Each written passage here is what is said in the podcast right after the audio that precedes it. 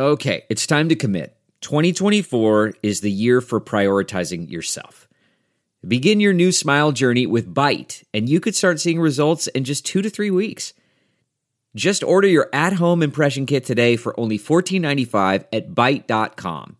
Byte clear liners are doctor directed and delivered to your door. Treatment costs thousands less than braces, plus, they offer financing options, accept eligible insurance, and you could pay with your HSA, FSA. Get 80% off your impression kit when you use code WONDERY at Byte.com. That's B-Y-T-E dot com. Start your confidence journey today with Byte.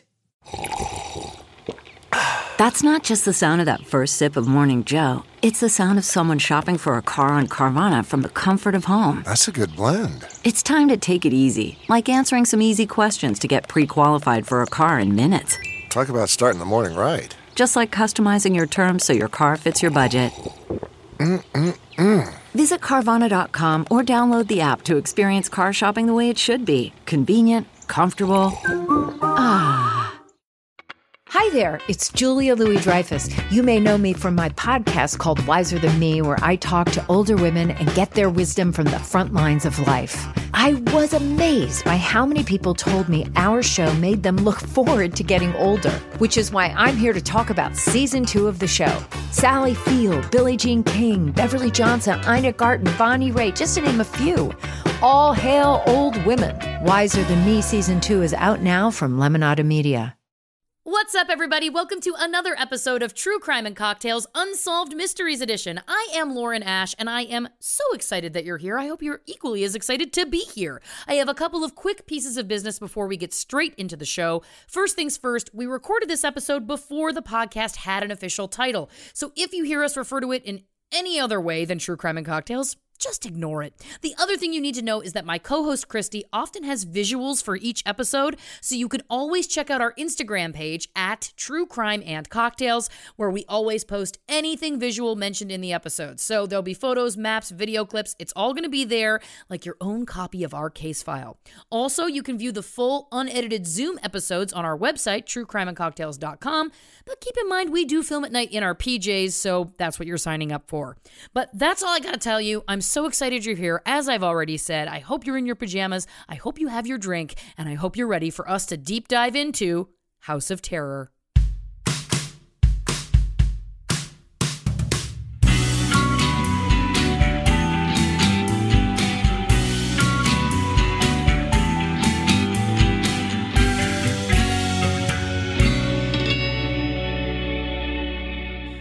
Right, everybody, it's another evening together. My name is Lauren Ash, and I am joined by my sister by choice, cousin by blood, Christy Oxborough. Good evening. It's good to be here, as always.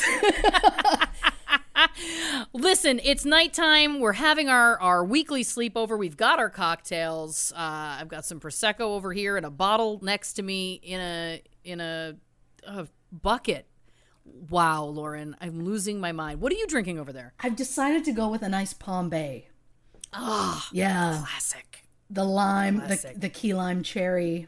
Mm, It's nice. mhm. It's That's nice- everything you wanted to drink. Yeah, and I, I like it really cold, so I, I like a frosty mug, so that it keeps it cold but doesn't water it down like an ice cube would. Listen, if the Frosty Mug people are looking for some copyright work to be done, we know somebody who's gonna have some an ad campaign ready for you. Well, look, I'm I was also trying to think. I gotta make sure I'm not like jiggling ice. It's a sound issue, right? Wow. so I tried you know to be, what? I tried to be. I tried to think ahead. You know? What I like is you've been officially a podcaster for I think three weeks, and you're already worried about things like sound. You were born to do this work. You were born to do it, which is amazing. It took me a week to get a microphone, so Now, as children, we dressed alike. In past episodes of this, we've we've dressed alike, and so here's something that I think people are going to like. If you're listening, I'll paint the picture for you. If you're viewing this, then you'll know what we're talking about. We got very excited about doing this podcast together very, very quickly, and so before we'd even really recorded any episodes, I ordered us matching T-shirts that I had sent to our homes.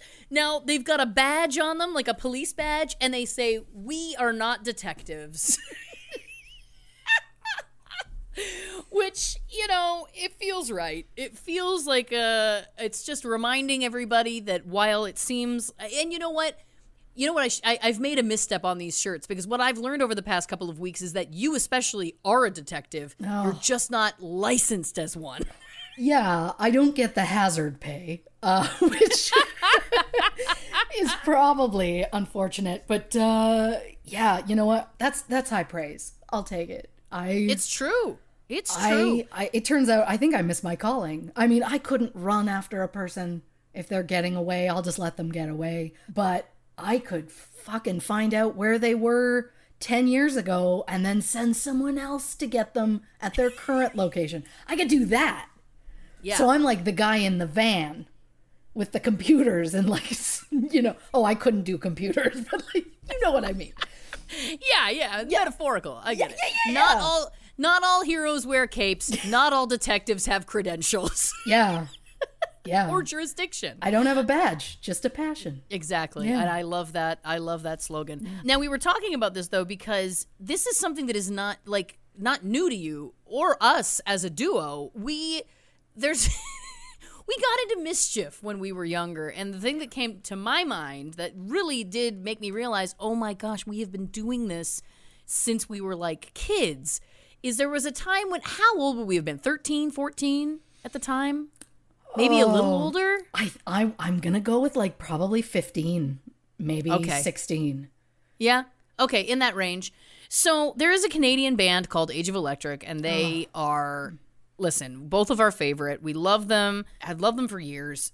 I mean, we've flown for this band more than one time. Like they had a re- they broke up when we were still in high school, and they had a oh. reunion tour a few years ago. We went to multiple dates. I got on multiple planes to Yeah. Canada, and you got on multiple ta- We, planes too. we met in say that? Vancouver. We did. we did. them, and then yeah. and then I met you again to see them in Regina, Regina, Saskatchewan. We'll let all the Americans get their little chuckles because that's a you know they can't get- used to that name. Well- but anyway, so our love of this band is huge, and the band is comprised of two sets of brothers. And uh, there's the Kerns brothers and the Dahl brothers. And your favorite band member was the drummer Kurt Dahl. My favorite was the singer songwriter, guitar player Ryan Dahl. And this was like, we thought this was so cute because it was like we both really gravitated to opposite brothers. And when I say we liked them, I think I'm being very, uh, very generous in Yeah. not uh, extrapolating on the level of obsession I, I would say we both had individually with each of these these human beings, which didn't really seem human to us, I'm sure, at the time. They seemed like massive celebrities, which is so funny too, because they were famous in Canada, but not anywhere else in the world. They were mostly famous in like Saskatchewan, is the true joke, because that's where they were from. Yeah. So it was such a huge thing. Like to us, it was like, my God, it was like a Brad Pitt level. I don't know why I chose Brad Pitt, but a Brad Pitt level, like I can't even think of the word, but uh, we ultra. celebrity. Yeah, it was like they were like ultra celebrities. absolutely, and it turns out not really.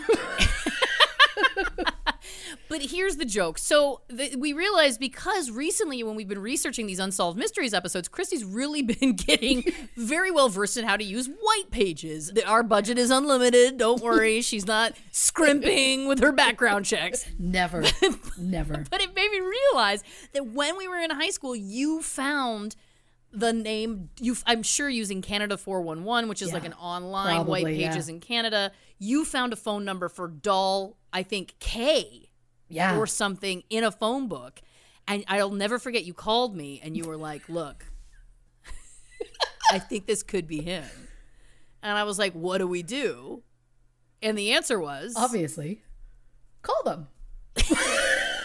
with me on the line. So this was a three-way call situation where you were really driving this bus and I was I was just Miss Daisy in the back. But what's amazing about this story is that we didn't you didn't want to tip your hand and this is what makes me feel like you were born to be a detective because you were like, "Well, I can't just call up and ask for Kurt." Because then they'll be like, who's calling, whatever. I'll ask for another name. Do you remember what the other name was? It was like Steven or something. Oh God, I want to. I want to say like Craig or something stupid. Like Yeah. it was just like or Chad. Like it was just like a bro name. Yeah. So it yeah, was yeah, just yeah. like I'm this cool chick because I know this dude named Chad. You know, like I don't know. I was. I have no. I mean, what were we gonna do? We can't. I- We can't call and say, "Hey, is Kurt there?" Because what if it's him and he goes, "Yeah," and then I just like silent scream and hang Yeah. up the phone. Like, Right. what do you? What? How does the conversation go? Like, Well, Yeah. how the conversation went was we made this call. A woman answered. You said, Hi, is Craig there? She was like, No. And you were like, Oh, I'm sorry. I must have the wrong number. Hang up. You call me back. You're like, What do we do? And I'm like, Just call back and ask for Kurt. And if she says, No, he's not there, then just say, Oh, shoot, did I just call there again? You're like, Yeah, yeah, yeah. This plan is flawless. So she calls oh. back again. I'm on the line. The same woman answers. Yep. And Christy boldly is like, Is Kurt there? And she was like, No, you have the wrong number. and then you're literally like, Oh, did I, did I just call there? Oh, I'm so sorry. I must have accidentally hit redial. Asking for a new name? I know, I know. Long story short, we later learned I think that they had a sister or something, so I don't think that it was his house. I, I think no, it was I- unrelated. I, think to- no, I think it was the sister. They have a sister Kim. Yeah. Sister Kim, exactly. So, So, that I could be the K Dahl. because there there was a pause. Like when i said is kurt there? She had a moment of like wait a second. Like I, i'm sure she was like this is the same bitch that just called me. But it was that moment where i'm like oh fuck. She knows a kurt. And so, so So just- well. yeah. So well. yeah. So uh i i truly believe to this day that it's it was the sister and kim Yeah, if you're listening i'm so. sorry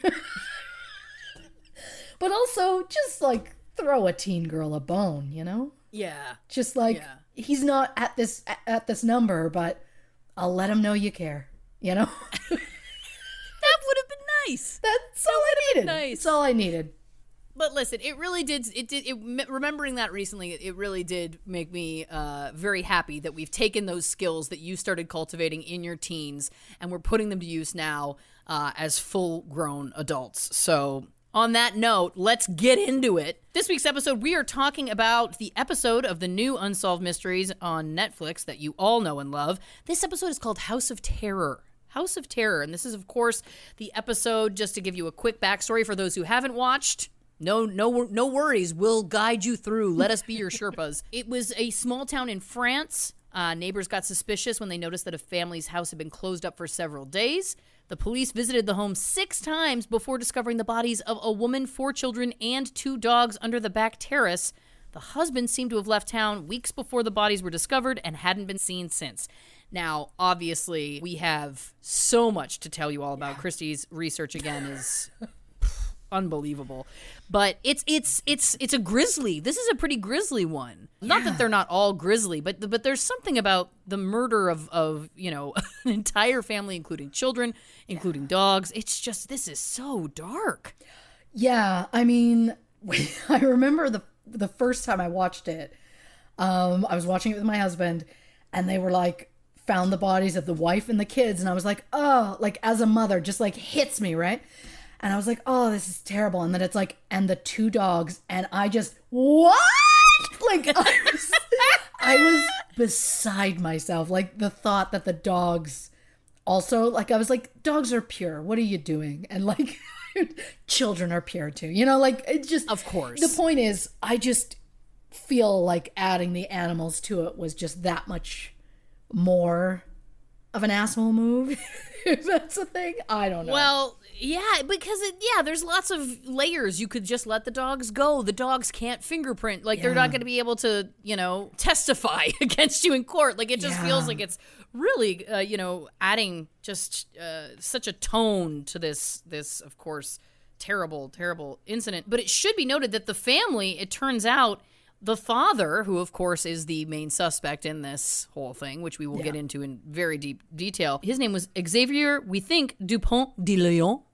This is really testing our French. People are like, Canadians, you guys speak French. Barely. Barely. Some of us do. We don't. But he was he was French nobility. This is what the, which is so interesting about this thing is that not that he was necessarily famous, but he was like a nobleman. Like he was he was a who's who in in this culture, right? yeah, his dad was a count. it's not just Chocula anymore. uh, Interesting. I went Sesame Street. ah, That's where yeah. that's where my brain went. But yeah. Well, listen, we're, we we both have ties to children. In my case, I am one. Um, but yeah, so so let's talk about how this kind of because it's a crazy story to think about. This family had not been seen or heard from, and people keep calling the police, and the police went six times before they discovered anything, which feels really weird. Um, but he he had like sent a letter to his family, right? Like this was all part of this. Is that he had sent this letter saying he's going into the CIA or he's working for The, Some the secret- DEA, yeah. and The- that it was like US. don't don't look for us we're going into witness protection essentially and uh you know we're gonna be away and then he, i also read that that he taped a note on the mailbox that was like just return all mail to senders Yeah. which again i'm like why wasn't this raising any alarm bells with anybody Yeah. I don't get how the cops were there six times before they noticed anything. yeah I know that I'm not overly observant, but in that Sure. first, in like the first clip that they show that backyard, I was like, oh yeah, that's where they are. Like they hadn't even said anything. They just Right. showed the cop, like they showed, they do the reenactment, they show somebody going, and I was like, that is creepy as hell. What is that? Yeah. And it turns out that's where they were. so it's like how I saw it in half a second. How did they not pick up on that? But they apparently just wandered around the house multiple times and were like, wow, nothing's weird. And at one point, like they went in the house, the picture frames were still on the wall, but the photos were all taken out of the frames. And they were But like, nothing "Well, was weird. Yeah, they're like, oh, that's normal. Yeah, like it's so weird. That's wild. And I know that the mom, his his wife, her family was kind of saying like, "There's something's up. Like she wouldn't just do this. She wouldn't just take the Yeah. kids out of nowhere and not tell us or whatever." So it felt like. And I guess it's hard to argue with the idea that somebody's entered some sort of secret, you know, government organization, but also does that really happen? I feel like you're you're like you're not you're not finding that job on Craigslist when you're like in your 40s. You know what I mean? Right. Like- Well, I've I've read his letter in full. Of course you have. Of course you have. It is it is lengthy and just a full shit show, like just constant repeated lies in it. But he he he makes it sound like this like the CIA approached him. And they were like, "Well, they needed somebody who could go in all these clubs who was like a foreigner and I was ideal." And it's like, "How are you ideal?" Like Yeah. a 50-year-old man like I was being kind no, when I said you- 40s. You were so kind. I just, you always are. So I just let it go. But Oh, my God, you. I like, I just don't even know who comes up with that kind of thing. But who's gonna believe, like, it just that some random dude in like a tiny town in France is gonna be approached by the CIA and they're like, hey, we need you to come undercover so you can like learn some stuff about these bad guys and then testify. It's just so bizarre. crazy. It's also interesting, like where he even got that story. Like where did he even get that idea? Like that's really interesting. That that that was something that even entered his mind as being like seeming plausible. Um, but but what was going on with him? So there there there was some sort of like debt situation that he was going through. He was having financial problems, wasn't he? And is it and what's that all about? Because he was nobility. Now, for correct me, and I maybe you know more about this than me. I assumed that meant that you came from wealth. Oh no. Oh, his- okay, well- all right. His his father died in January of the year that this happened, which was like 2011. I'm gonna Right. go on a limb. And uh, his father was broke and had like nothing, and they just essentially whatever wealth had been in their family, they squandered it, and it just went nowhere. And so they had nothing, and so Xavier. I love. I just hate using his name because I'm like, oh, what an asshole. Um, I'm just, I'm just so, so angry that not just that he killed his entire family, but that he got away with it, and like Yeah. he's been on the run for over a decade. That's Yeah, well, I guess almost a decade. But the point is, it's killing me. yeah. But uh, he was not the best as far as like jobs go. He kept like coming up with a business and then it just failed because he wouldn't have a lot of employees. His main, like, he worked out of their house because he couldn't afford to have a place. So essentially, the money the family had actually came from the wife, Agnes. Her family, her parents passed and left her money, like hundreds of thousands Oh. of euros. And that's basically what they'd been living on. And it, it got to a point where she had very, very little left and uh, she was like okay i'm gonna put a stop to this. Anytime you're like i want to do i want to do this job now. She was like no this time i'm i'm putting my foot down no because we we only have this money left. This is all we have left. And he freaked out on her he like stormed out and then like sent her constant emails that was like my poor darling you were the one who forced me to do this. I can't believe that you'd put this on me. That kind of thing. And the true joke is he wanted the money. He wanted all of it to put into something he called project crystal which essentially i'm not going to bore you essentially it's a ponzi scheme. Oh, here we go. right? So all, this is this is all it is. And so he is just this is what he does. He starts a new project. He just want he tries to get tons of people to put money in and then he just uses the money himself. Like he had a mistress he had multiple mistresses but he Boy. he had uh, one mistress in particular. He borrowed uh like 50,000 euros from her which is for us who don't know euros that's like 59,000 US dollars give or take Thank you for thank you for really getting close on the mic for that too. That's like fifty nine thousand dollars just for people who want to I know. just, I just, in case anybody wanted to know some secrets. In case you don't have your currency calculator handy. right, yeah.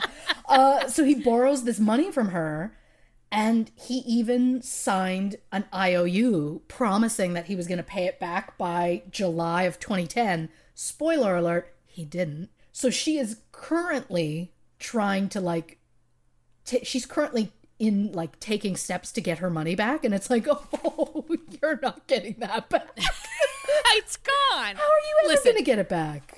Listen, I've been through enough breakups to tell you a little something. any any money you've lent a dude, you're never gonna see again. No. If if you're lending money to a man, women of the world, hear my words. You're do you're giving him money. You're not Yeah. lending him money. Come- Absolutely. And my because God. the kind of person that you're lending money to is somebody that you would end up marrying. Do you know what I'm saying? Like if Yeah. you if there's a breakup, that money's gone. It's just gone. You're never gonna see it again. It's true. I mean, and the thing is, he got the money by like he he, he it wasn't just her. Friends of his and family of his would give him money all the time. And he would send like emails that were like, I've hit rock bottom. If it all goes bad, I'll either blow myself up or set fire to my house. Um, I'm awake every night with all these morbid ideas. Maybe I should burn down the house and or give everybody sleeping pills or kill myself so my wife gets the money and like all of these kind of things. And this was in like 2010, like the year before all of this shit went down, where he was like, "I will die if I don't get twenty five thousand dollars," and so she obviously felt bad, and so she lent him money, and he blew it taking her out places. Oh my God. Like he admitted to her the money's gone. And she's like, "Oh, well, what are you doing with it?" And he's like, "Yeah, I, well, you know, dinners when they went on weekend trips and all this shit." And it's like, "Well, you essentially paid for your own affair, so you know, like it's just crazy to me that he borrowed that money and was like, I, I desperately need it. I have to have it. I'll die if I don't have it. And then it's like, oh, yeah, let's go to McDonald's. You know, like I don't. Yeah. I mean, that's probably something I would do, but not, I, I not, would enjoy it. not that I'm suggesting they went to McDonald's, but. But you're you not know, French nobility either. Let's right? real. Right? Okay, but this is interesting because because and now listen, let's let's talk for a second about uh, unfortunately the the deaths of of his family. It's important Yeah. to note because you just said that he had sent these emails in which he talked about giving his family sleeping pills, which is so dark because He isn't did. that essentially what he did? Yeah. So his, his he had his wife and then it was four children. Yes. Uh, so, So there was the wife, Arthur. Agnes. Right, yes. Okay, yes, we're looking at the same list. Fantastic. yeah, yeah, yeah. Compiled by you. You take this one. You wrote it. You do it. So the the wife Agnes, uh, she was 48. She was a teaching assistant at a Catholic school. In case anybody is interested, um, considered kind but strict with their children. Very religious, um, but also really involved in her children's lives. So, you know. Uh, then we've got Arthur, who was 20. He's the oldest of the kids. the thing of it also comes down to Arthur was not Xavier's. Oh, They right. did. Yes, they did mention. They touch it- on this. In they the show, touched on yes. it briefly. That Arthur, um, not Arthur, sorry, Agnes and Xavier were together in like late seventies, and then they got engaged in 1982. Went on a little trip to Corsica. I could have researched where that is, but I honestly have no idea. Let's say like Spain, Italy, or something. I'm going to be horrified that I guessed things. Uh, so they go on We're on. Gonna get letters. yeah, yeah. I am Corsican. How Yeah. dare you? I know. I'm so sorry. I'm sure your place is lovely. So they went on this trip after they got engaged. Xavier meets a woman, falls in love, dumps Agnes. Whoa. Yeah. Years later, uh, obviously he's single again. He ends up running into Agnes, who is at this point pregnant and single single because the man who's the kid's father just no interest. And so he decides, all right, let's do this. And he she has Arthur and he takes him as his own son. And they end up getting married a couple years later. So Arthur is always considered his son Right. which I mean, in that Not by, moment, but not technically by blood. right? I mean, it's beautiful until he murders him. You know, you know. Yeah, great stepdad until Yeah. that pesky that pesky killing. Yeah, Um, yeah, all right. So then, so there's Arthur is the oldest, and then Yeah. there's three more: Thomas, Anne, and Benoit. Right? Yes. Benoit is the spelling for anybody wondering. Yeah, that's a really butchered way of putting it, but yeah. I mean, look, I've already told you at the, at the beginning of this before we recorded that uh, I'm probably not going to say any French names because I am the last person who should. I'll some, I mean, when I have to, I will. But my God, mm, it's, French Yeah, is not I the best. I lost all of it. I, I we take French in school when you grow up in Canada, but I've lost it all. I feel like if you don't keep up with it, it just it it leaves you. And so yeah, so there was the five of them, and then of course the dogs. Now you did tell me that you did find the dogs' names, and it took some digging, and I want to know who they are. Well, because they deserve to be mentioned. do.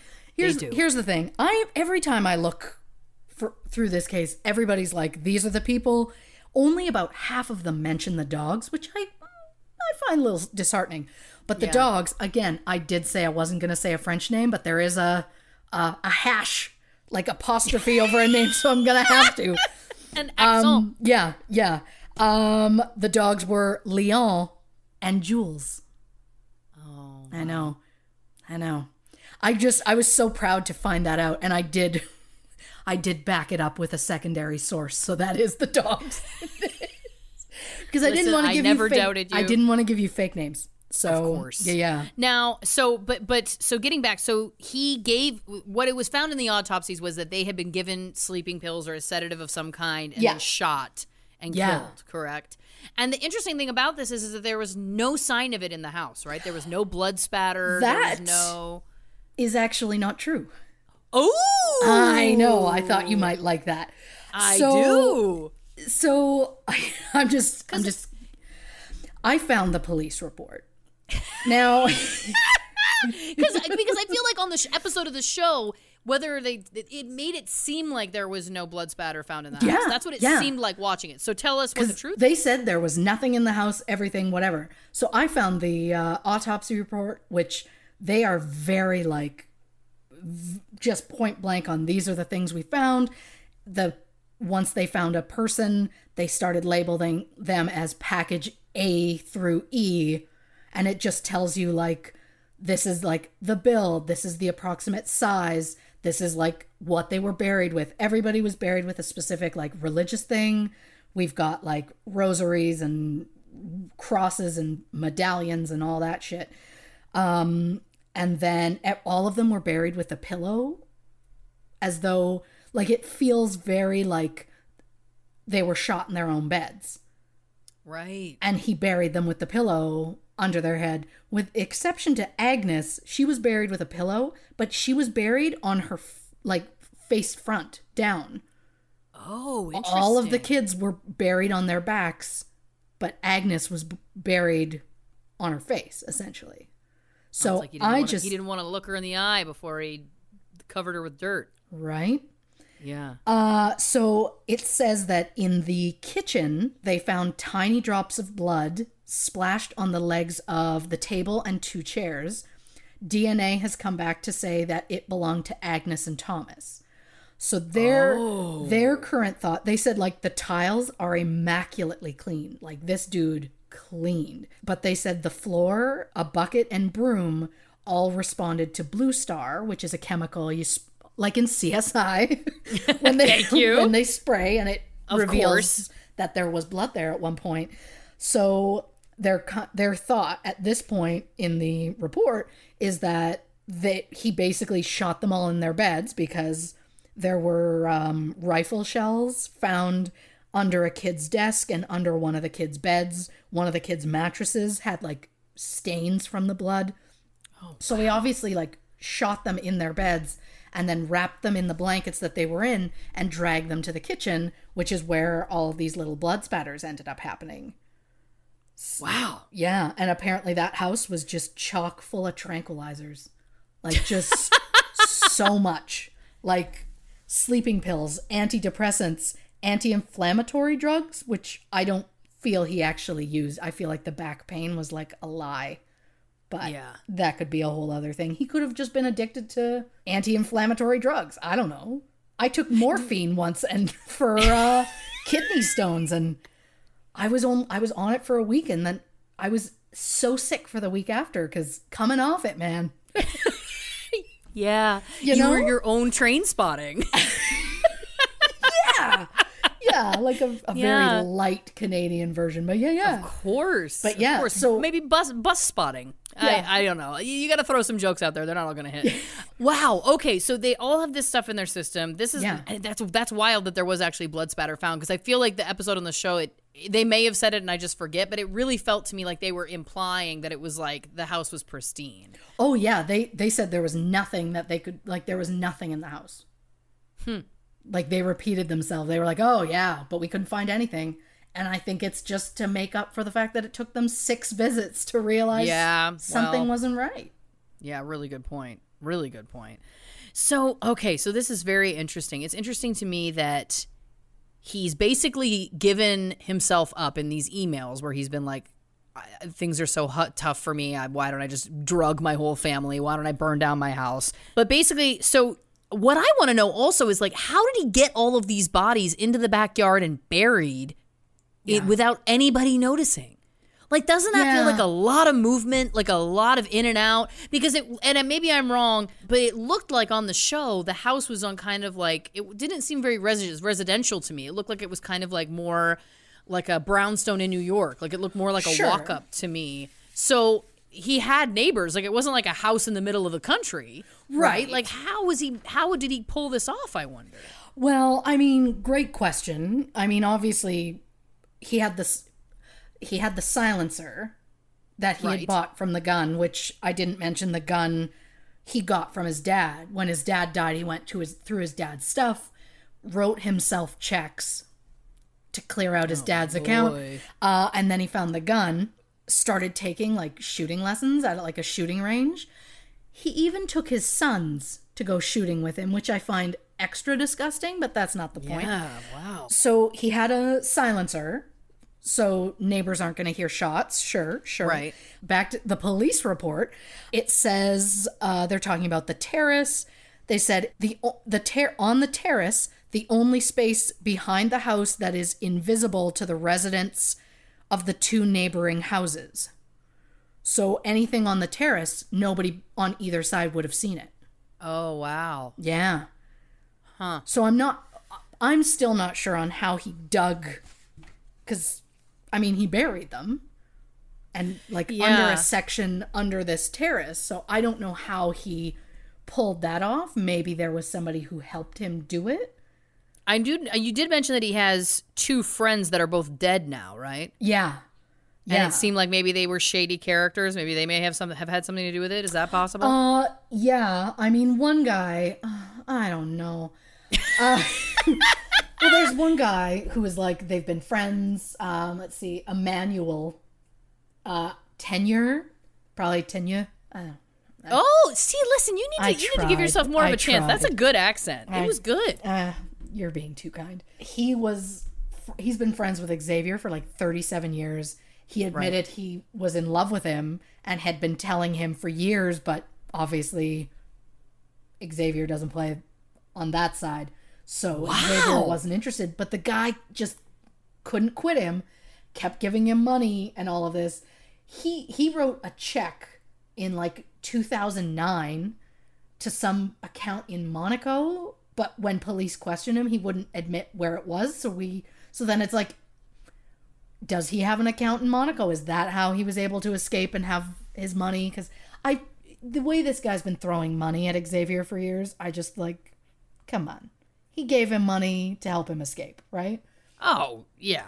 Especially if it's one of these like unrequited love situations where he's like deeply in love with this person and he thinks like maybe if I just, you know, help him or whatever or or you know, maybe he isn't even really looking for anything in return, but he just has that deep love for this person. That's wild. Yeah. So one of his close friends had a huge crush on him and was giving him money for years. That is Yeah. huge. They should have put that in the show. Well, then we get to we're going to say Mikel Okay. Michelle. Sure. I don't know. Essentially, to me, it looks like Michael, but whatever. um, he was also longtime friends. They were considered like brothers during the well. I was going to skip over this, but let's just dial right back into it. Agnes, the wife, was very unhappy Okay. right? She knew that Xavier had mistresses. He had multiple mistresses, Right. two of which were both named Catherine, but th- that's neither here nor there. He seemed to have like he would be with a woman and then br- find somebody else, quickly dump that woman, and then like years later be like, "Oh yeah, that woman was great," and go back to her because oh. both of the Catherines were peop- were women he was with like in the 80s that he reconnected with within a year before going missing. And one of That's the, interesting. one of them is the one he got the $50,000 from or 50,000 euros, whatever it was. Right. One of them he was supposed to meet while he was on his little runaway thing, but she claims they never did. Okay, fine. So Agnes, the wife, knows all about these affairs. She's unhappy. She goes on forums, uh, which I've read, um, where she's just like, I he's he's he's cold. He's not giving it up anymore. There's no affection, no love, no nothing. And so she's just like desperate and wants something else to happen. And before you know it, she starts emotional affairs online. Whoa. She knows full well he's doing stuff in person. She Right. she just keeps it online, but she's still having these emotional affairs. One of the people she has starts having an affair with is our dear friend Mikkel, Michael, Mich- whatever his name is.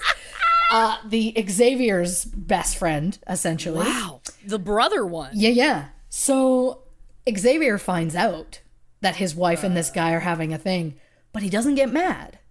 Instead, he emails the friend and says like, "So I understand this is going on. Tell you what, I'll share my wife." Those are his words, not mine. I just want to point that out.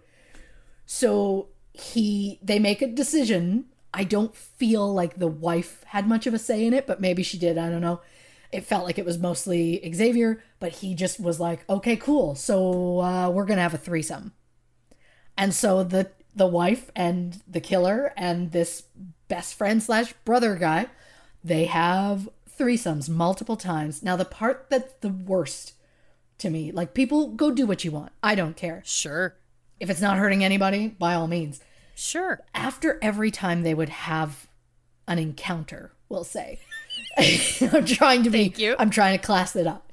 Love it. Every time he would email them with like uh, basically a review on the, on uh, what they were doing. Like he would be like what positions they used, what ones they should have used. Like in one email, he legit just literally it was like a dick measuring contest because he was like he labeled out strict instructions on how to measure dicks so that they could like fully prove which one of them was bigger and like yeah oh my god. So Yeah. they, they, so this is all emails that he's written. Yeah. So this is how you know this information. This isn't like hearsay. oh no, the police have like wow. I don't I don't know who let all of this get online, but I found again multiple sources. Um, I found all of these things because police went through computers and through emails and all of this. And the thing now, I mean, them having an the th- the threesomes and whatever. Okay, that's not going to make him sketchy for me. That's whatever. Sure.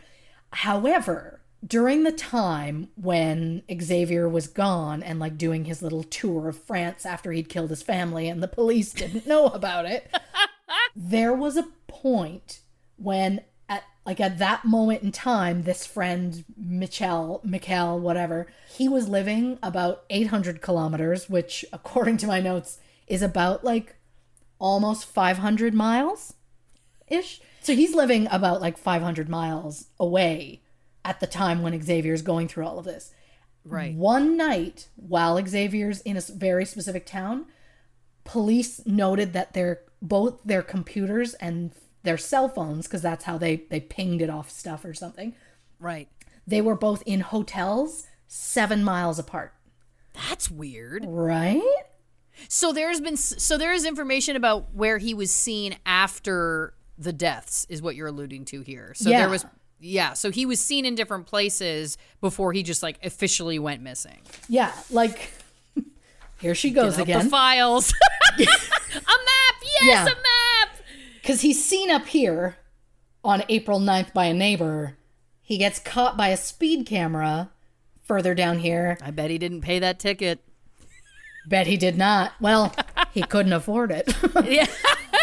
uh, and then, like, he's at a hotel here this night. He's at a hotel here. He's at another one here. And this was the last hotel he was seen at on a Wow. CCTV camera, which I've scoured. I know that they're not going to put stuff like that online, but oh, I just want to see that footage Yeah. because they're like he took this the last footage of him is him like basically walking with a bag that they assume has the gun that he killed his family with because they never found it right. He's- and it's just him walking off towards this like massive area that's just all like caves and hills and trees and all of this and they're like oh well police figure he just went out there to kill himself and i'm like first of all this is coming back to my csi knowledge now Thank you. yeah it's it's gonna come back a lot not just this time but just always because it's it's I just know. deeply rooted in there right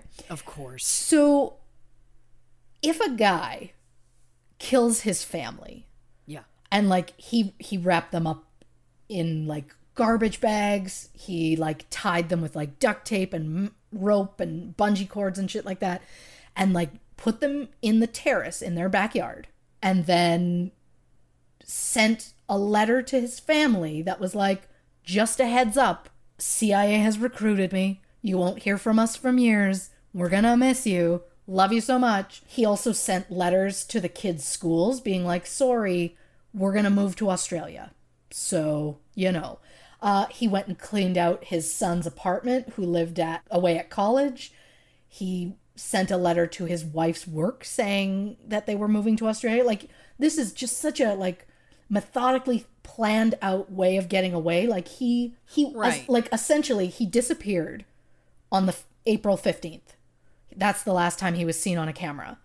April 19th, the police finally in, open an investigation because they're like, "Ooh, this family seems like they're missing. We'll put up we'll we'll start something. Well, people think they can't find them. We've been there a couple of times. We don't see anything weird." 2 days later, the bodies are found. It's not until May 10th that the police put out an international warrant for oh. his arrest because when they first find the bodies, their instinct for some reason was like, you know what? Let's put out a warrant because we need to talk to him. There was no like, oh, he did this. They were just like, ooh, we're, need to talk to him about this. Okay, that's ridiculous. First Yeah. of all, and second of all, I think what I think what you were alluding to, which I agree with, is if he was gonna kill himself, he would have done it at the time. He wouldn't have methodically planned out Yeah.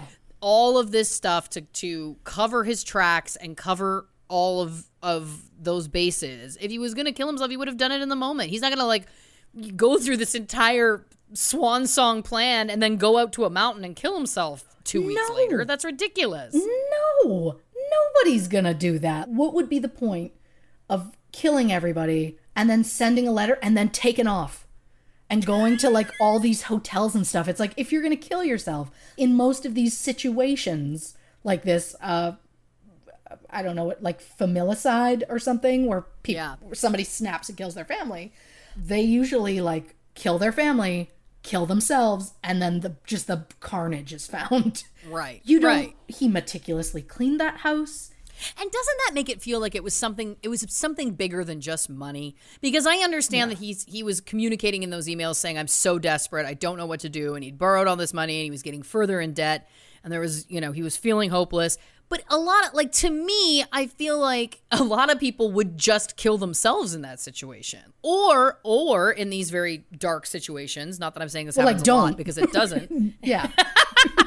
but like or you kill your family and you kill yourself like like to me it feels like there's some other layer to this which i think obviously somebody who has the capacity to pull off this kind of thing obviously is we're dealing with a psychopath narcissist sociopath whatever yeah, uh, yeah. whatever the exact diagnosis is but it just feels like was he trying to see if he could get away with it? Because in the letters, you were telling me earlier b- before we started recording, in the Yeah. letters there's clues, right? Like the letters that he sends to the to the family, he he directly addresses like, "Oh, and by the way, there's a pile of stuff in the basement." Isn't that something he said? And he was like, "Don't worry about it." the whole letter is like because yeah, I've read I've read the letter. The whole it's very long, by the way. The show makes it seem like it's not. It's it's lengthy.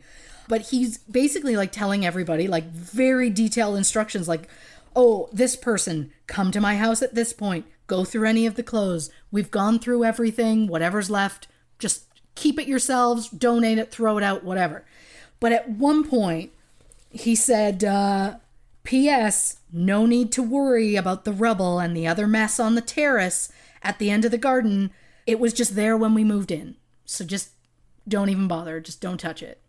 And it's like, well, yeah, Which is literally where the bodies were buried. that's where the bodies are. So he was telling them not to go there. He also told them in this note, because they left cars behind, because both he had a car, his wife had a car, and their son Arthur had one. Uh, they left the two cars behind, and so they were. It was like the the paperwork for these vehicles are signed and on the table, and it was always like give the money to my sister, which she's a whole other bag of Kettle worms. fish. Yeah, yeah. Thank bag you. of worms. Not a can of worms, a that- bag of worms. That's harder to Yeah, that's harder okay. to handle. Okay, a can of worms, you know, like at least it's in a can. A bag of worms, you pick that up, you're just handling worms. Well, I mean, if you like use one of like some duct tape or one of the ropes he has around the outside, I don't know. I got nothing. Look, yeah, I don't know. I've got nothing there. That that was a full fuck up. I'll tell you that. I'll, next listen, next time I'll I'll research that. We're not at all. We're we're knee we're knee dreep knee, knee dreep. Yeah. We're knee dreep and drinks, so Yeah. you have nothing to worry about. Um, okay, so they, so, the, so they the have cars, these cars. Yes. Yeah. Uh, he's like, yeah, here, sell these two cars, whatever. Even give telling them to give themselves a twenty percent commission on the sale, which I find is crazy. This is so controlling. Yeah, absolutely. But then he was like, just a note this one car in particular, it wasn't sellable, so I just gave it to the father of one of Arthur's friends for parts. Well, that car is the car that the police found, the car that he drove. It was essentially his getaway car. So right there is a lie. Because Well, it's like, I mean, oh, well, yeah. we couldn't sell it. And it's like, well, you used it as a getaway car, asshole. So, yeah. This is wild though, and like Yeah. the level, the the like minutia that he wanted to control, like the fact that his wife was having an affair, and then he was like, "No, guess what? Now we're having three ways," and then sending uh-huh. notes, it, it- detailed notes about how it was going to go or what they needed to do. The the meticulous detail in this letter saying this person do this at this time, like this guy, Yeah. this guy sounded like a real, a real nightmare. Oh, I can't even imagine. I do not blame the wife for the emotional affairs. no, neither that. do I. I mean, Neither do I. Even in the letter, he said, uh, We had to give up the dogs. Luckily, someone took both of them so they won't be separated. The dogs were found. Right. They found the dog's body, so that again is a lie. I think this So- whole letter is a lie, is what we Oh, what we know absolutely. for sure. Obviously, I mean, obviously it's a lie because he didn't join the CIA and all of those things. well, yeah, I mean, Um, even the CIA, which this part made me laugh, but the CIA was like, we have nothing to do with him. But at the same time, if they're in witness protection, can't the CIA, like the CIA can't be like, we know, we don't know them. Yeah. You know, like, like they can't just wink it up. Yeah. yeah. Well, that was actually a, that was very smart on his part then because he knew that if anybody went to them, They can't would- back it up. They can't back it up either way. That's fascinating. Well, I do think it's interesting though. My, my point being that it feels like there's things in that letter that are clues. Like and Yeah. and I question whether, you know, was it all about building this ruse? I mean, this is the big question I have. Was this whole thing about building this, you know, airtight plan to get away with this and and flee or is there the added layer that if you went through that letter, it's filled with clues that if you paid attention to, you would potentially get clues for the crime, i.e., oh, that pile of rubble at the terrace, just leave that alone. That's where the bodies are. Like, Yeah. it just feels interesting to me. I wonder if, you know, I wonder if it was looked at, if it was ever dissected in that way, or if it was just taken more at face value by the police. I don't know. It sounds like the police also, considering it took them six visits to figure out something was going on, maybe they weren't. Um, I mean, it's a small town. It's a small Yeah. town. They probably haven't seen a lot of things like this in their, Yeah. in their a, lo- lifetime. a lot of people online seem to have a general like anybody who has lived in France are like, well, the, the police are somewhat incompetent. so I mean, eh, maybe. Now you alluded to his sister. What's up with his sister? You said she was a whole other uh, Oh. bag of worms. I'm sure somewhere in history there's a bag of worms. We're gonna find out. That find was out. problematic. I I'm gonna know. mail you a bag of gummy worms this week. I- Watch your oh my god! I thought you were gonna say just a bag of worms, and I'm like, that's terrifying. no, I can't send those them live through the mail. That yeah, feels wrong. feels like a terrible idea. Um, I also so- love. Also, just as a quick aside, you're Yeah. worried about making noise with with ice. I've been like hitting this ice bucket with this bottle repeatedly. Anyway, everything's fine. So yes, the crazy sister. I uh well I'm new. So that's that's why I'm I don't I don't want sound guffaws You're to be more on me. professional than me. Is my point. You're more professional than me. Look, I use I've been the doing term, this for a year and a half. I use the term bag of worms. I don't know how professional that makes me. uh so so yeah, so he had multiple sisters, but there's only one who seems to be Oh god. I can't let's just call her a crackpot. Sure, sure, okay. So this so he's got a sister named Christine and their mother Genevieve.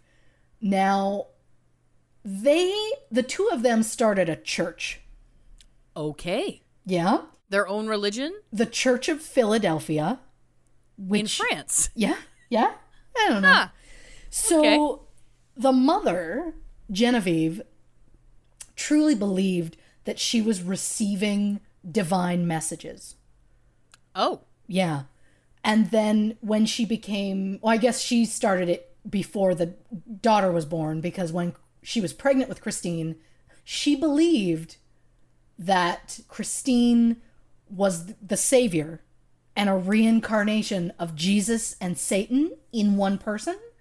oh, So, and she just truly believed that that was how she was going to save the world was through Christine being our savior, which is great. So, oh, Christine obviously grew up with this and she was full bought in. This family should, I should note, completely 100% believe this letter. Like the Cuckoo Bananas letter that we've already proven have multiple lies full in of it. lies. They're It's like lies, they're yeah. like, "Oh, it's true." So They- what do they think then? They think that the bodies are not Xavier's family? Right. I know. I know. Okay, Um well they believe that because they said that the family didn't get to identify the bodies and they feel the bodies were cremated really quickly and they were like, "Well, they they they said that uh one of the that the woman's body had brunette hair and Agnes is actually gray-haired." And so they're like, "So see, it was wrong." And I was like, "Well, police report didn't say that." either Which way, of course you've read. of course. But also a, a couple of quick things. One, they use other ways of identifying bodies, like dental records and Yeah. DNA, I'm sure, and, and stuff like that. So I'm assuming that they've that they did successfully identify those bodies, right? Did- I mean, Yeah. I would like to believe that. Yeah. I would believe that dental records, especially. But I'm also guessing now, and maybe you know because I know I know you've read all of it. did it? Did he not shoot them in the face or the head? Yeah. Or was it in the? So there's nothing Yeah, to identify. All, all of them. Like were shot in the head. So get my trusty uh, police report out. Uh, course. Yeah, like as horrifying as it is to say out loud, uh, the wife, like two shots in the head, one in the temple. The oldest son, two shots in the head. The next one, three shots in the head, shot in the chest. Two shots in the head, shot in the chest, like constantly. And one of them, it was uh, the ME, and now I'm going there. Um, Noticed that there that he had basically like held the gun like right right to the youngest son's head. oh my god. Yeah, which let me just double check what that proper word is because I think I've been drinking too much and I couldn't think of what. there it is. There it is. Point blank range Thank you very was de- much. detected. So I'm gonna go on a limb again. CSI. Thank Um, you.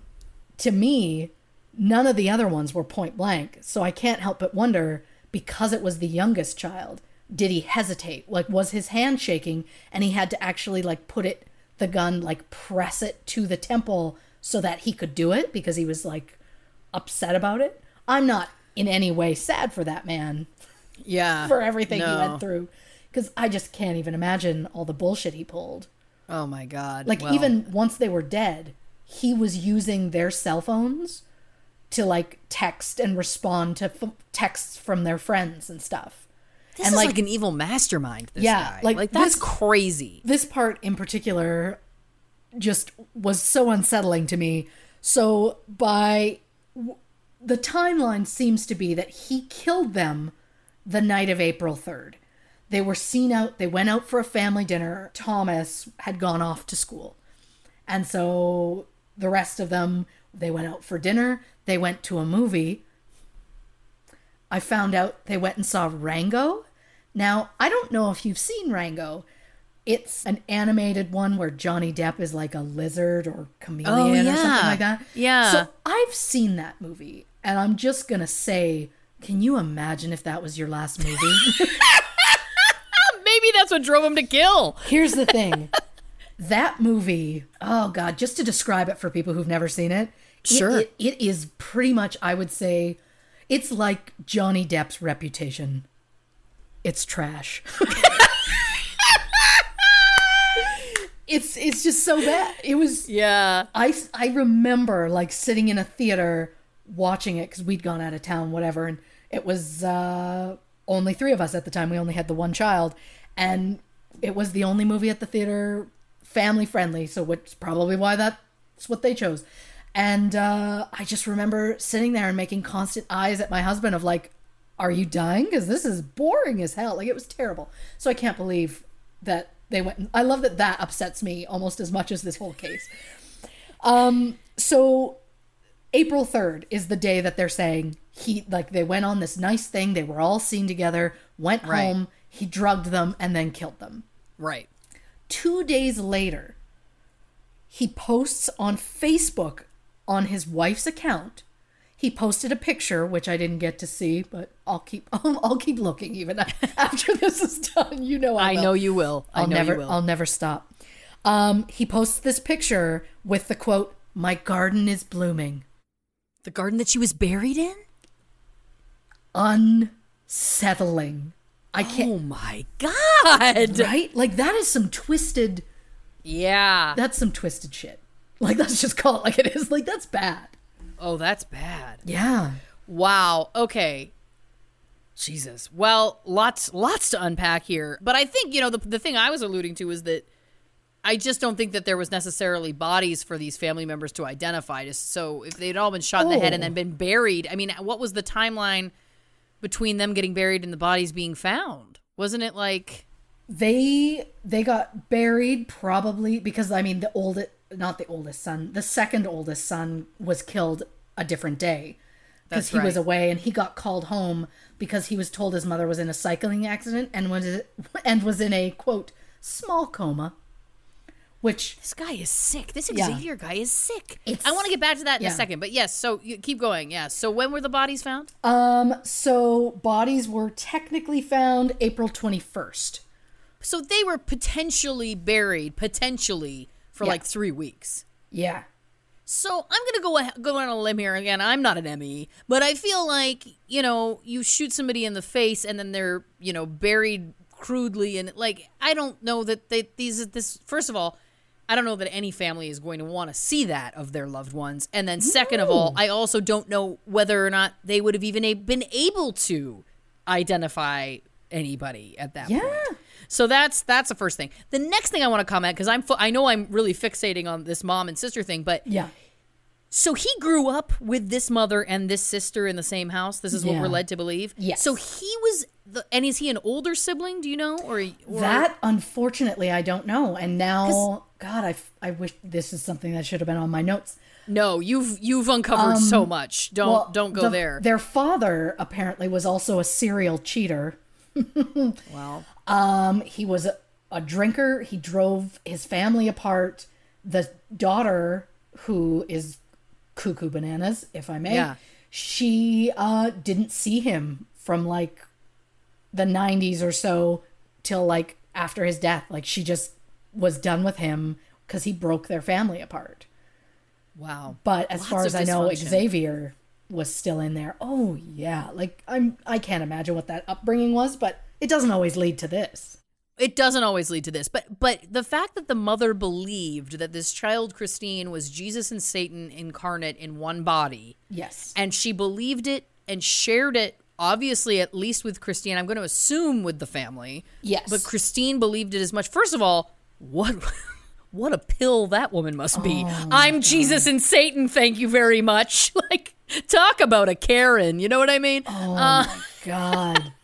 I just think of poor Agnes having to deal with it. oh Like every time she comes over, she's like, "Oh, here we go. Someone someone get her the rosé for the savior." You know, like I can't. and the king of darkness all Yeah. together Right? Yeah, yeah. But I'm just wondering what that must have been like. Like, obviously, it seems to me that it can't be a coincidence that that was in his family and then he turned into being this homicidal maniac. It feels like there has to have been some that I'm sure no one will even know ever what the level of dysfunction or, or abuse or whatever was happening there. And again, I'm not saying this to to um, alleviate him of any burden or guilt or anything, but it's Right. more just trying to make sense of it because it's so grisly and awful and and feels impossible to believe. But then when you hear things like that, that it's like, well, his mother and sister believed that she was a combination of Jesus and the Antichrist. It Yeah. starts to make you wonder, wow, okay, what kind of what kind of fucked up shit was this guy raised in? You know? Right. Well, a lot of people seem to think that they, because a lot of people, the big issue is, I mean, we all know he killed him. He killed his Oh, family. uh, yeah, There's I no mean- doubt in anybody's mind. Well, except for his family. Yeah. Well, Um, but uh, there's just like he he did it. he just he he did it. His family obviously they don't believe it, but a lot of people online are like, well, I think it was a religious thing. Like he he didn't he felt that they were going to be shamed because they were about to find out that they were broke. He didn't want to bring that shame on his family, so he killed his family, but he didn't kill himself because killing yourself won't get you into heaven. Now, to that I say, people who knew him were like, well, he was not a religious man, never stepped foot in a church. So there any reasoning of like religion is not true. His mother and his sister and their church, they didn't even go to the funerals themselves because they don't believe in going to actual like to other churches. oh, okay. Yeah, yeah, yeah. So they didn't even go to the funerals. And they were also This like, is- but why would we go? That's not even them. Like they're they have a family blog. Oh god. Um thank God for Google Translate because like just or well it was Google Chrome. You click a button and it translates the whole thing for you. Because my god, th- this one was hard because it was in French. Listen, yeah. Yeah, they posted in 2013, which was like two years after this happened. Right. And they were like, we just want you to know for us, case is closed. There's no murder because they believe, they fully believe that letter. So they truly believe he's with the CIA and that the CIA somehow brought in bodies to like make it look like it was the family. But if they're doing that, to that I say, why wouldn't they have put his body there? Why wouldn't they have put Oh. a sam like why wouldn't if they were going to fake the deaths of the family, why wouldn't they fake everybody's deaths? And they wouldn't have had to go to the trouble of burying the bodies. They would have just they would have all just been in the house and the house would have been set on fire and then they would have found Absolutely. remains and I love that we're I love that we're Yeah. also like giving the benefit that it's like the CIA just does this. I mean, listen, I don't know what they I don't know what they do. I I'm convinced they do. but I'm also convinced they listen to everything, so So we respect your work. You hardworking people. and I have no reason to say a thing to anybody. Thank you very much. wow. Yeah. Yeah, that's but so all right. So this happened in 2011. He hasn't been seen since. Yeah. What are what are the theories about like has, I'm assuming that there have been sightings all over the world at this point. Oh yeah, I think they said they've had over a thousand leads on him being found at some point. They thought they saw him. Somebody thought he was in a monastery, but then it took them a while to get to the monastery because they had to deal with the monks all va- having a vow of silence. so then that was an issue because Because they couldn't Because- question them? nobody would literally talk. Oh So- my god. yeah, it turns out mistaken identity. They thought they had him in uh, Scotland a few years ago.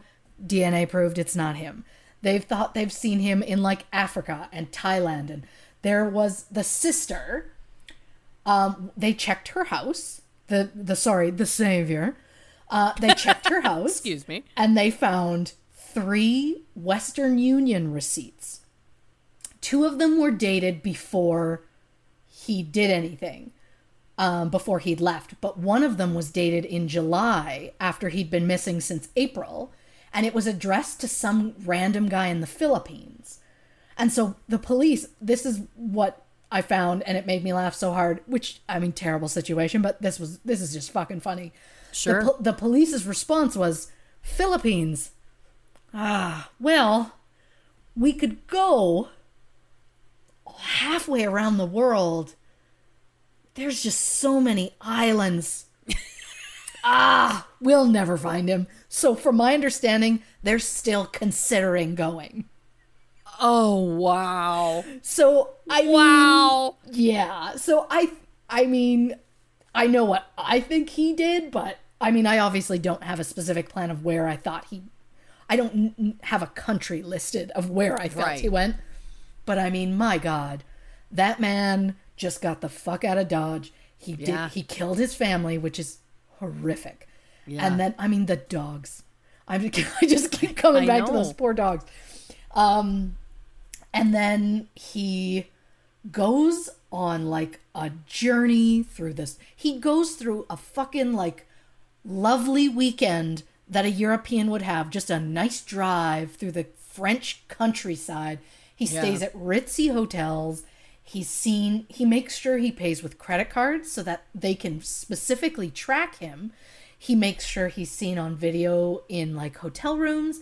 He's seen on video doing like taking money from an ATM, which I have questions about because they said he closed all of their bank accounts. So how's he taking money out of an ATM if he closed all the bank accounts? But I believe he has another account, but that's a whole other thing. He's seen on all of these cameras. So I think it was just a massive fuck you to everybody and was like right. he he knew he didn't have the money. He had um they what they're called in France are bailiffs. They had a bailiff that was scheduled to come to their house on April the 5th, which is 2 days after he killed his family, Yeah. um to recover a debt of over 20,000 euros, which is like 2400 American dollars. Uh 24,000. 20,000? Sorry. Yeah. I was gonna say, whoa, whoa, yeah, hold yeah. on. Yeah, yeah, yeah. Let me get out my currency calculator. no, great call on that. Great call. Uh, yeah, you're right. Twenty. Uh, it's about twenty four thousand U.S. dollars. Right. But they were like that was like the low end. There could be more. But Would they he had this guy coming. The mistress was coming after him because she wanted her fifty thousand back, which is almost sixty thousand U.S. So if he's going to have almost 80,000 plus dollars that somebody's coming to his house to get, he needs to get the fuck out of there. He can't be seen anymore. Right. So the it, it's like he was like, you know what? I need to get out of here, but it's gonna be so easy to find me because you're gonna find a guy with a wife and four kids of the same genders and the same ages, and it's like Right. that's way more easy to find. So I think he was like, I have a better shot if I go it alone. I can't leave them behind because if I leave them behind, eventually she'll get wise and remarry. That's truly what I believe is that he was controlling enough that he was like, fuck, she's not going to touch another man.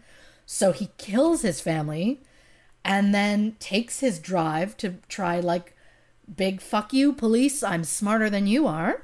Yeah. Seen on camera so he can be like, look, I got away with it. And then I think, well, how many how many ports do you think France has? Ports, do you know? like ports Like- of entry. Po- ports like seaports. Oh my gosh. Do you know how Uh, many approximately? I'll guess twenty. Well, I'm glad you I'm glad you asked.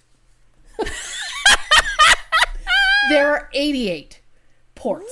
Wow, that feels really high. It does. And now I this was this was what took the most research this week. I went through every port to figure out how far it was from the hotel he was last seen at cuz he was last Right. seen on foot. But they're like he walked off in the distance. Well, who knows how far he walked before he like doubled back or something without the camera seeing, right? So now of the 88 ports, Yeah. um, I checked based on how many miles away they were. I felt like most of the most most of the people listening are probably American. I felt like I should do it in miles just Yeah. to be relatable. So like now it. I also couldn't decide if you'd like it in a bar graph or a pie chart, so I did both. oh my god, this is amazing. Wow. So- I, I wouldn't even know where to begin and, and how to make a well, well, chart. here's well, a fun site online. I'll tell you. I was actually going to make it by hand. I And- I just didn't have the time.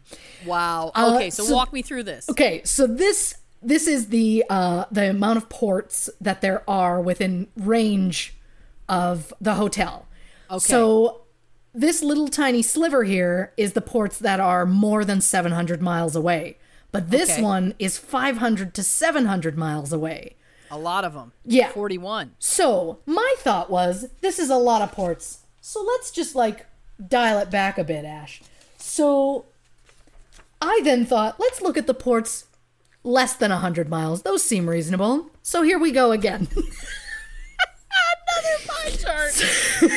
so, there are uh, two ports with less than 25 miles away from that hotel.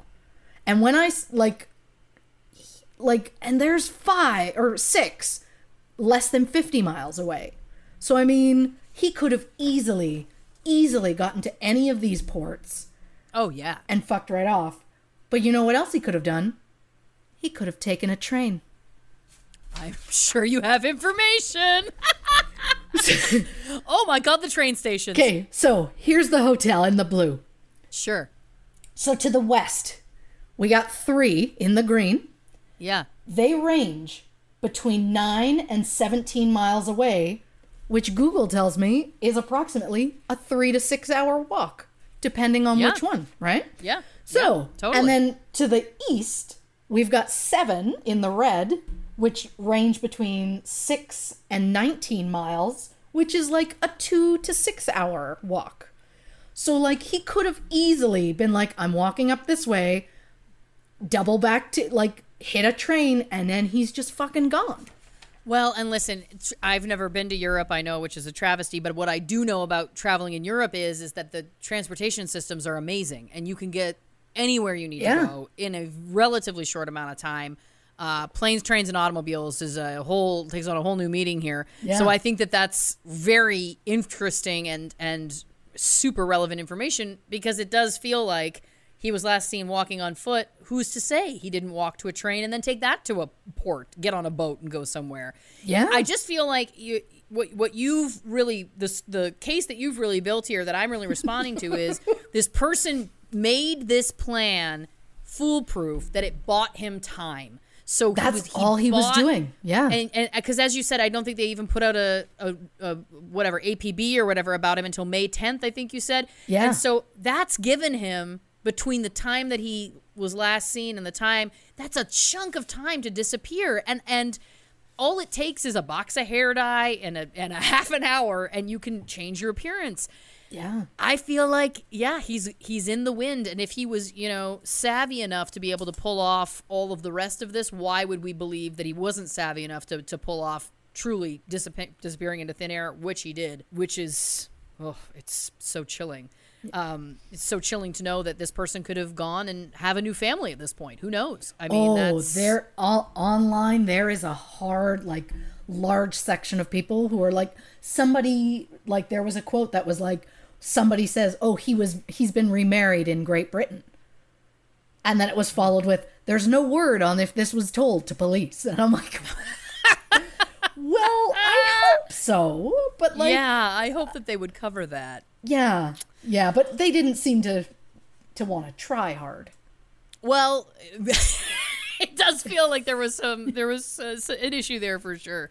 Now, listen, we got to wrap this up soon, but the last thing that I wanted to touch on very quickly is something you shared with me before we started, and I think this is really interesting.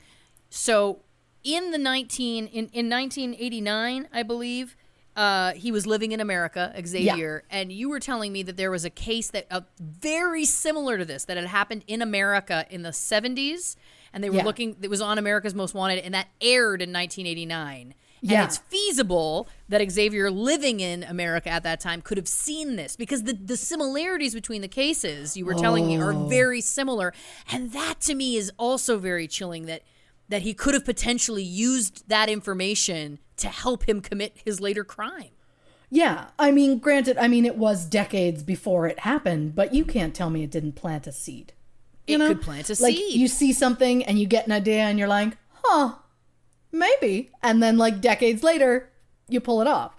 Well, it's like Um, when you see a good recipe. I saw a recipe like eight years ago, and then the other day I was like, "You should make those stuffed jalapeno poppers." You know what I mean? Like, Yeah. I remember. But you were saying that this case that happened in America, Yeah. there was also the the calling the children's schools and and and making all of this kind of espionage happen to cover up uh, that that the people had actually been killed. Oh, absolutely.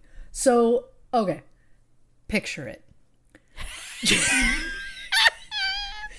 New Jersey, 1971, Victorian style mansion. Wow, the, the fact Yeah. that you know this amount, amount of detail. Yeah. So this guy named John List, uh, who I know multiple people have mentioned online before, and there's a reason. Um, so he gets up one day. His he has three children. His children have left for school. His mother lives in like an attic apartment in this mansion. So he goes upstairs and he shoots his mother in the face. Jesus, You know, as you do. Uh, Jesus. Then he comes downstairs, goes in the kitchen, shoots his wife in the back of the head. And then he just like waits. And two of his children, the two younger ones, there were like 13 and 16, they come home from school. He shoots them in the back of the head. And then he goes, he has a he has a nice lunch. He goes to the bank. He uh, closes his bank account. He closes his mother's bank account. He then goes to the school to watch his oldest son play soccer. And then they come home after school. The son, he tries to shoot the son, but the, when the son was found, he ha- had obviously tried to fight back. So the son got shot multiple times and had defensive wounds from trying to fight back. Oh so he's got his mother and his wife and his three kids. He's shot them all. He puts them in sleeping bags in the ballroom of this mansion. So let's focus on that the mansion. Okay. So This he is puts a game of Clue that I don't want to play. You know what I'm saying? right? So he puts them there. He turns the lights on in the entire house. He turns the radio on to like a fucking like evangelical and val- what I don't know. Evangelical. Evangelical. Thank you. Thank you. You're welcome. Turns it to some station, locks up the house, leaves. He sends a letter to his kids' school and their part-time jobs and is like they have to go out of town. Their my mother-in-law is very ill. She's in North Carolina, I think it was, and they're going to go visit her. They'll be gone for weeks. Well, the joke is the mother was supposed to come visit, but she did get sick. So she called and said, I can't make this trip. He later said, if she'd come, I would have just killed her too.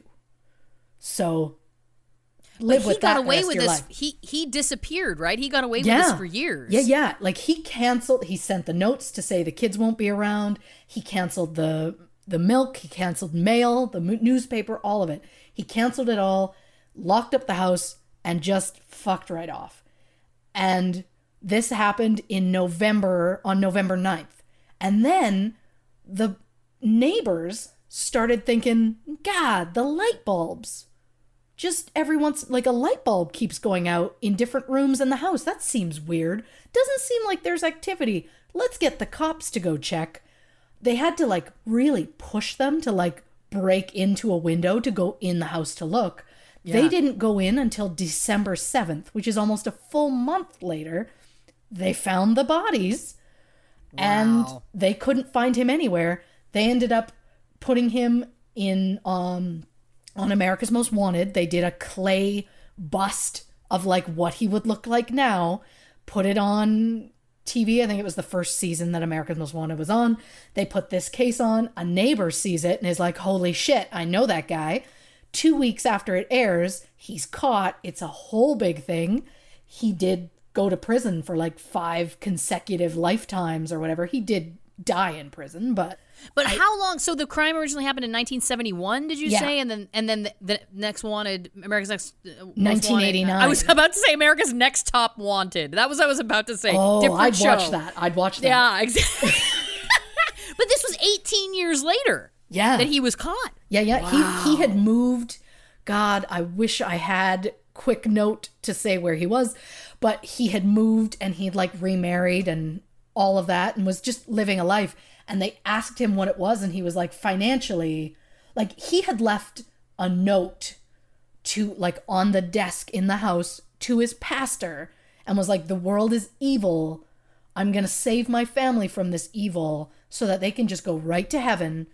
And then he kills them. And then the reason he gave for not killing himself is because, well, suicide means I won't get into heaven. And my hope is someday I'm going to get into heaven and be reunited with them. And it's like, I don't know if that's how that works. Yeah. like, I But just. you know it's that's wild that there the similarities between the cases are so stunning, including that he had financial issues and there was also a religious element. It seems very implausible to me that that this couldn't have at least potentially been something that had that that Xavier had seen and stuck with him throughout the years that when he found himself in a similar situation financially and then and and also having you know this these weird relationships with the religion that this is the way he went. It just feels so unbelievable to me that the cases are so similar and it could have been you know potentially again that was his jalapeno popper recipe that just stuck with him in his brain all those years yeah. now, listen, we got to wrap things up. We could talk about these things forever, and listen, it's it would be a dream of mine. But I got to thank you. Listen, your researching never, never fails to amaze me. We talked about this ahead of time, and we were like, "Oh, the House of Terror one. Is there going to be that much to talk about?" And the point is, is that we've talked forever, and we could keep going for another ninety minutes if we wanted to. So, Absolutely. Christy Oxborough, my my co-host, uh, my researcher, my dedicated detective. I thank you for your work because this was truly impressive. I thank you for giving me an outlet. I didn't know I was so into this, but yeah, I mean, this week I was disappointed. I was like, well, there's not much to the case. We don't have to solve the murder. We know who did it. It was just more a case of where he went. And and I guess and just like if I may, a scotch of why the hell would he do it? Yeah, But it's just cuz he's an asshole. You know? I think that that's the best way to put it. yeah so i thought god there's not going to be a lot going on this week so i'm not gonna it's all european stuff so i'm not gonna use white pages i'm just gonna whatever and next thing i know i'm like I might not have time to get it all done. Like there's just so much. So much. So much. Well, listen, uh, buckle up because next week we are going to be tackling the episode of the new Unsolved Mysteries on Netflix entitled Missing Witness. Now, this is another one where we definitely know who did the murder, and I cannot wait to find out what you managed to find out about everybody involved in this case. I know it's going to be impressive. Uh, I'll take that.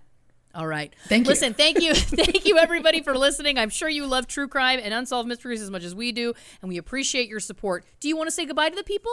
Thanks for listening, everybody. That's Bye. great. Thanks so much, everybody. Take care. Bye. Thank you so much for listening to this episode of True Crime and Cocktails Unsolved Mysteries Edition. We hope you enjoyed the show. If you have a theory about this or any of the other Unsolved Mysteries cases, email us theories at truecrimeandcocktails.com. We're going to read our favorite fan theories in an upcoming episode, so if you want a chance at getting one of yours included, make sure to send it to us.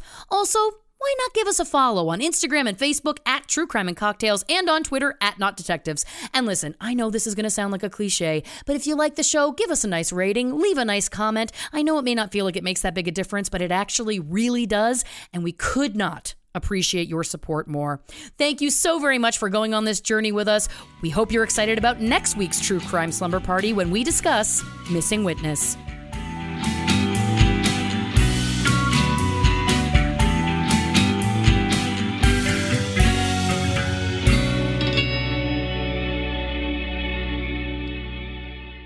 Audible is the destination for thrilling audio entertainment. Allow your imagination to be piqued by stories that are brought to life through captivating sound design, eerie soundscapes, and dynamic performances. As an Audible member, you'll be able to keep your heart rate up month after month because you can choose one title a month to keep from the entire catalog, including the latest bestsellers and new releases. If you're in the mood for a shocking psychological thriller, check out None of This Is True by Lisa Jewell. Embrace brand new exclusive thrillers from best-selling authors who are guaranteed to keep you gripped. New members can try Audible free for 30 days. Visit audible.com slash thrill or text thrill to 500 500. That's audible.com slash thrill or text thrill to 500 500.